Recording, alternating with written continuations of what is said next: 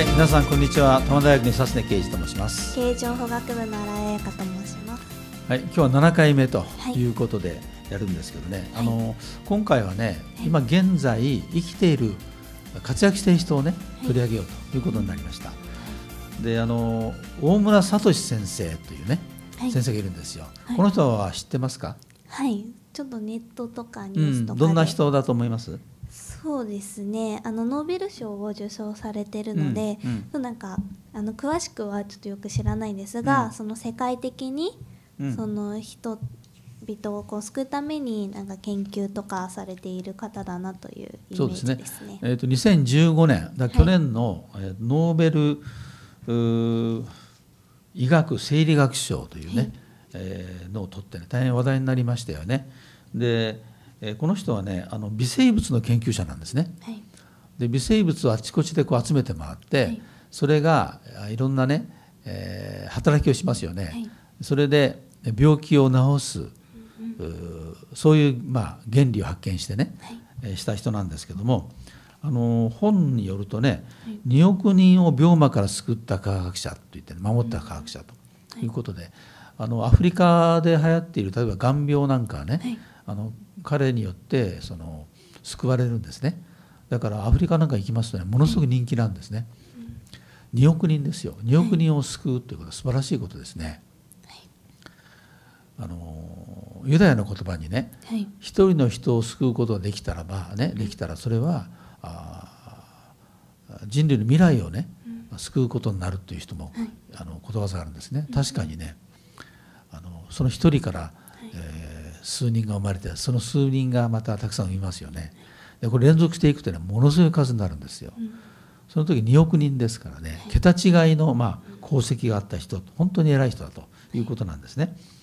で感染症の予防や撲滅に、まあ、非常に有効な治療薬の、まあ、発見するわけですけども、この人の面白さはね、あの共同研究方式といってねこれ学者ですからね、あのなかなかそういう人なかなかいないんだけどね、あの企業から資金提供を受けるでしょ。はい。そして薬につながるね微生物のおから取った天然化学物質を見つけてねはい。特許を取るんですよ。はい。でその特許の使用権ははい。企業に与えると。でもしそれがねあの薬になった場合に高く売れますよね。はい。そのおビジネスのなった場合は特許のロイヤリティを何パーセントか何十パーセントか取るんですね。うん。でこの仕組みをね開発してね実にね250億円のねはい。収入があるということなんですね。で彼が勤めていたあの北里研究所とかねい。うところはそういうお金にどんどん寄付するんですよ。で、まあ、あのこの研究のね、まあ、研究を自分で稼いでくるっていうかな、まあ、そういうう人なんですね。はい。で、えーこの人はねあの、まあ、学校なんか行くつもりなかったんだけども、えー縁があってね山梨大学というね地元の大学に進学するんですよね。でその後あの都立高校の夜間の教師になるんですよ。とそれでねびっくりしたのはねそこで夜間の大学っていうのはね皆さんと違ってねはい働いてるでしょ？はい働いていて夜だけ勉強しに来るよね。はいでそれを見てね感激するんですね。この子たちは本当に素晴らしいとね働きながら勉強しようとしている。それに比べて自分はなんてその育児がないんだということでね、大学院に行き直すんですよね。はい。そしてまああの最後は北田研究所にね入ることになるんですけども、はい。ノーベル賞今もらった人見ると大体ねゆ超有名大学の人ですよね。うんはい。で、まあ、国立の地方国立大学の人がもらった初めてなんですけどね、はい。であのお父さんがねはい。日本ではなかなかうまくいかないかもしれない。学者になってもね。はい。だけど世界を目指せって言ったらしいんですよ。はい。で世界を目指し世界を目指してで一応一流の学者になっていったと。そういうね、えーことなんですけどもこの人はねあのお母さんが先生だったのかな。お母さんそれからお父さんにも影響を受けて、あるいは自分の先生という人何人かいるのね、で影響を受けて、まあ、だんだん成熟するわけだけども、まあ、そういう人が今度また弟子をたくさん作ってねはい。いろんないい影響を与えていくということなんでね、はい。私はあの偉い人というのは、まあ、影響力のある人だと思ってるんですけども、まあ、そういう意味ではねはい。人を救いを2億人救いね、はい。そして多くの弟子をお育てている。大変偉い人だなというふうにね、えー思うんですよ。はい。でこの人が言ってるのはねすごい読んでくださいちょっとね。はい、独自のことをやると人より悪い場合もあるが人を超えるチャンスが生まれる。良き人生は人日々の丹精にある。うん、この上の方はどういうふうに理解しますか？そうですね。新たな挑戦をする時にその悪い時もあるけどそれをやることによってまた新たなチャン人をこう超えるようなうん。新しいチャンスが生まれるっていう感じです、つまりね人の真似をするなっていうことなんだね。うんで我々はすぐあの真似をして安心しますよね、はい。あの偉い人がやってるんだからということね、これが良くない元だと。はい。まあ真似をするとねその人を超えな超えられない絶対ね。う。ん。これ私もそういうあのふうによくわかるんだけども、はい。あのこれ僕はね勉強してはいけないっていうことだと思ってるんですよ。はい。あのねこれ言うとみんなねあの文句言うんだけどね。勉強するっていうことはね、はい。あの人の言ったことを真似することになりますよね。はいで、えーその真似することがねたくさん頭の中に入ってきますよね。うんそうすると自分独自にやることはなくなってしまうんですよね。だから僕はあの割とその昔ね本を読まないようにしたことがあるの。はい本読むと影響を受けるでしょ。はい影響を受けると自分独自の考えができてこないでしょ。はいだから自分の目の前の現場だけを大切にしようと思ってね。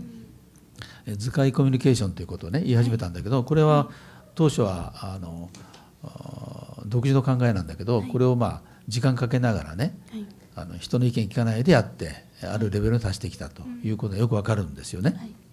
でこの人の研究もそうですよね。独自のことをやると。はい。でノーベル賞を取った人を見ると大体はい。あ運が良かった、ね、独自のことをやってきたんだけど運が良かったってみんな言ってますよね。うん。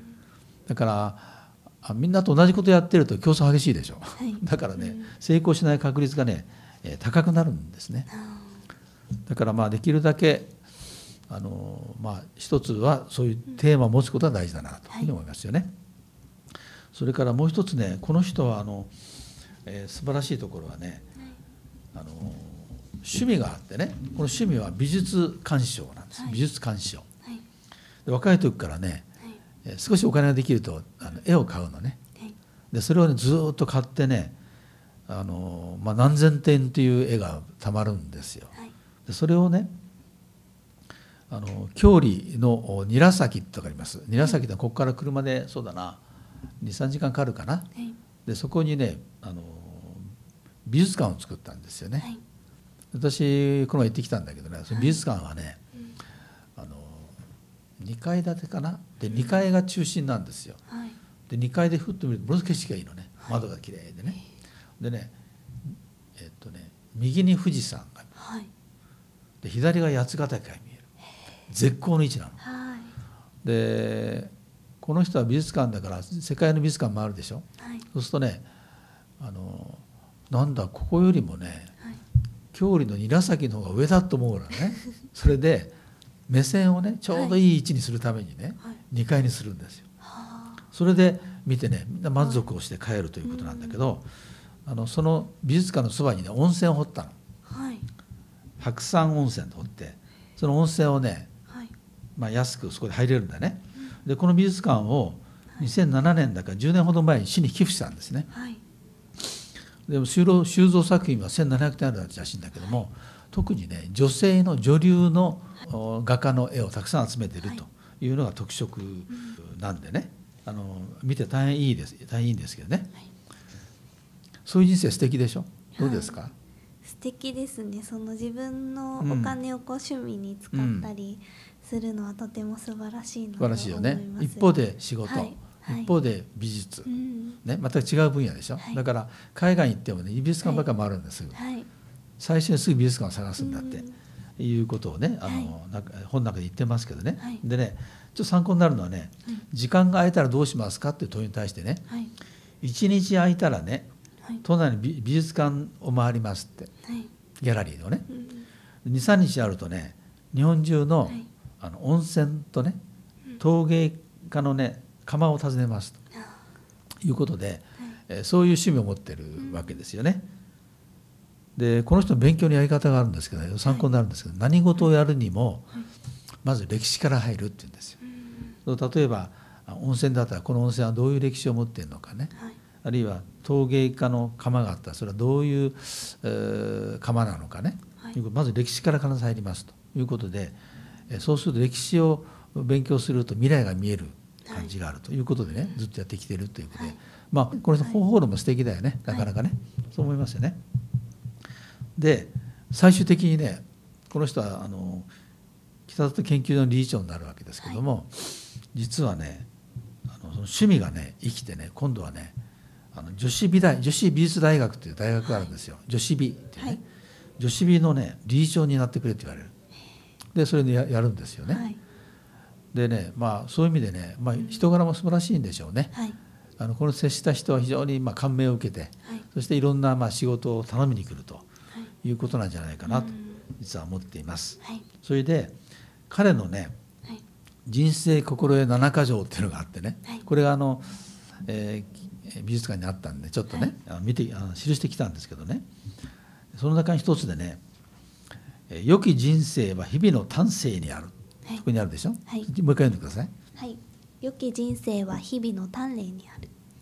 丹精、あ丹精ですうん、ねこれどういう意味だと思う？んそうですね。日々ちゃんとその勉強したり、う、うん。その過ごすことによってその積み重ねが良い人生を作るっていう意味ですか、そういうことですよね。だからはい良き人生だなっていうのは何かというとはい。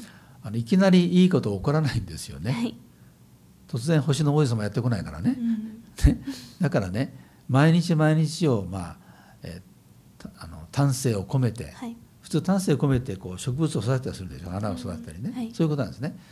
あの日々ね丁寧に、はい。えー自分のやってることをね育て上げながらねはいその結果後で振り返るとうん。良き人生になっていくっていうね、まあ、そういうことだと思うんですね。はい。で一期一会という言葉がありますけどね。はい。あのお茶の言葉でね、はい。今あのここで会ってるのは一生に一回しかないと。だから大切にしなさいっていうことでしょ、はい。まあ、そういう言葉もね非常に彼はあの、はいえー大事にしてるんですけど、僕はねこの人はねあの心がけがいいなと思うんですよ、うん心がけいいよね、はい。でいい先生人の先生を見つけてはい。その人のいいと思うことをねあの学びね。はい。そしてあの自分の日々の生活をねうん。楽しんでよ、はい。で一生やるべきテーマを決めてね、うん。仕事上のテーマも決まっていると。それから美術という趣味の、まあ、方向感もまあ決まっているとうん。いうことですよね。でそれがやっぱり両方に影響するわけ例えば、はいあの学者のね世界でね偉い人と会うでしょ？はい。そうすると美術鑑賞という趣味でこう、うん。一緒になったりするんですよ、はい。ね、あるいは美術をやったためにね新しい仕事になったりしますよね、うん。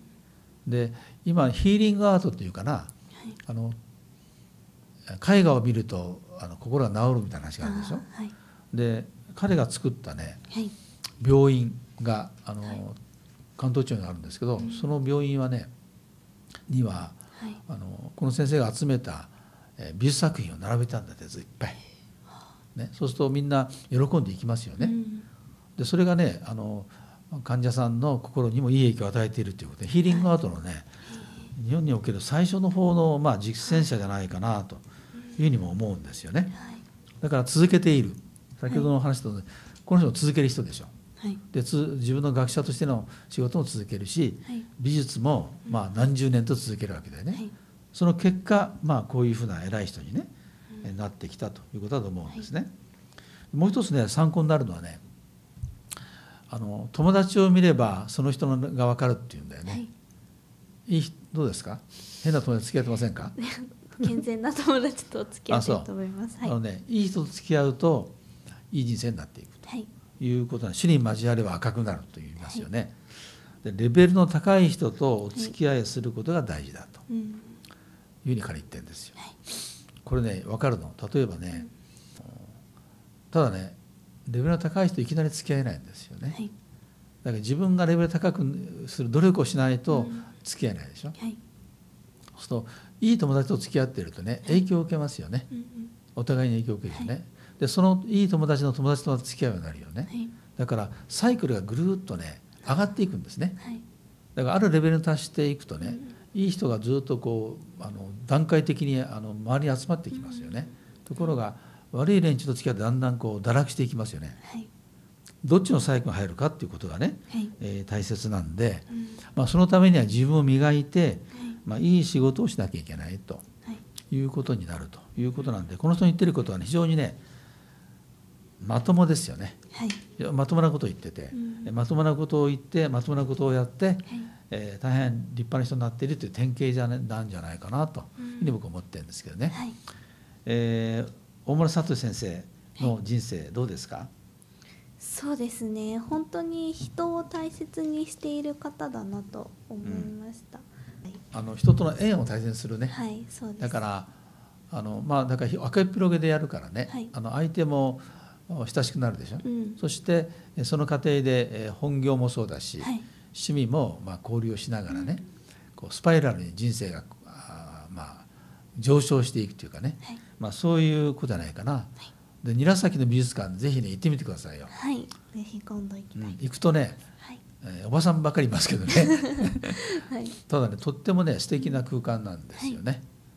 でそのノーベル賞を取った人が住んでたとこだからはい。こう道もきれいにね舗装されてね、はい。いい感じになって、はい。えーいますね。はい。でまあこの詩はね大村先生が出たためにまあ有名になったわけだけども、はい。まああー大村先生だらけになってますよ。いろんなものがそうなんですね。なってますね。はい。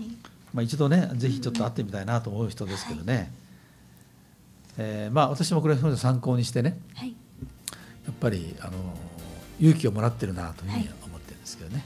で今日はあの現在生きている人の中でも最高級の、はいえー偉い大村先生を紹介しました。はい、今日はこれで終わります。はいはい、ありがとうございました。